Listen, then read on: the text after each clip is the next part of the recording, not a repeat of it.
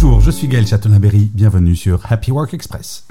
Une étude menée par l'IFOP nous révèle que plus d'un Français sur trois fait seulement le strict nécessaire au bureau. Cela signifie pas d'heures supplémentaires, pas d'investissement personnel au-delà du minimum syndical ou en tout cas au-delà de ce qui est dans le contrat de travail. Les chiffres sont là, 37% des personnes interrogées avouent adopter cette les chiffres sont là, 37% des personnes interrogées avouent adopter cette posture.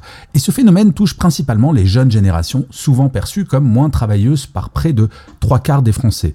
Une vision que partagent même 71% des 25-34 ans. En fait, ce n'est pas qu'elles sont moins travailleuses, c'est qu'elles pensent à leur bien-être. Et je trouve cela rassurant.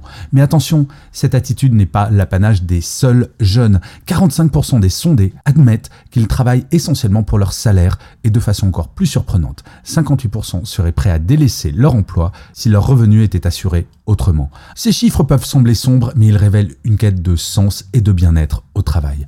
En effet, seulement 13% des salariés sentent qu'ils tirent un véritable bénéfice de leur engagement en entreprise.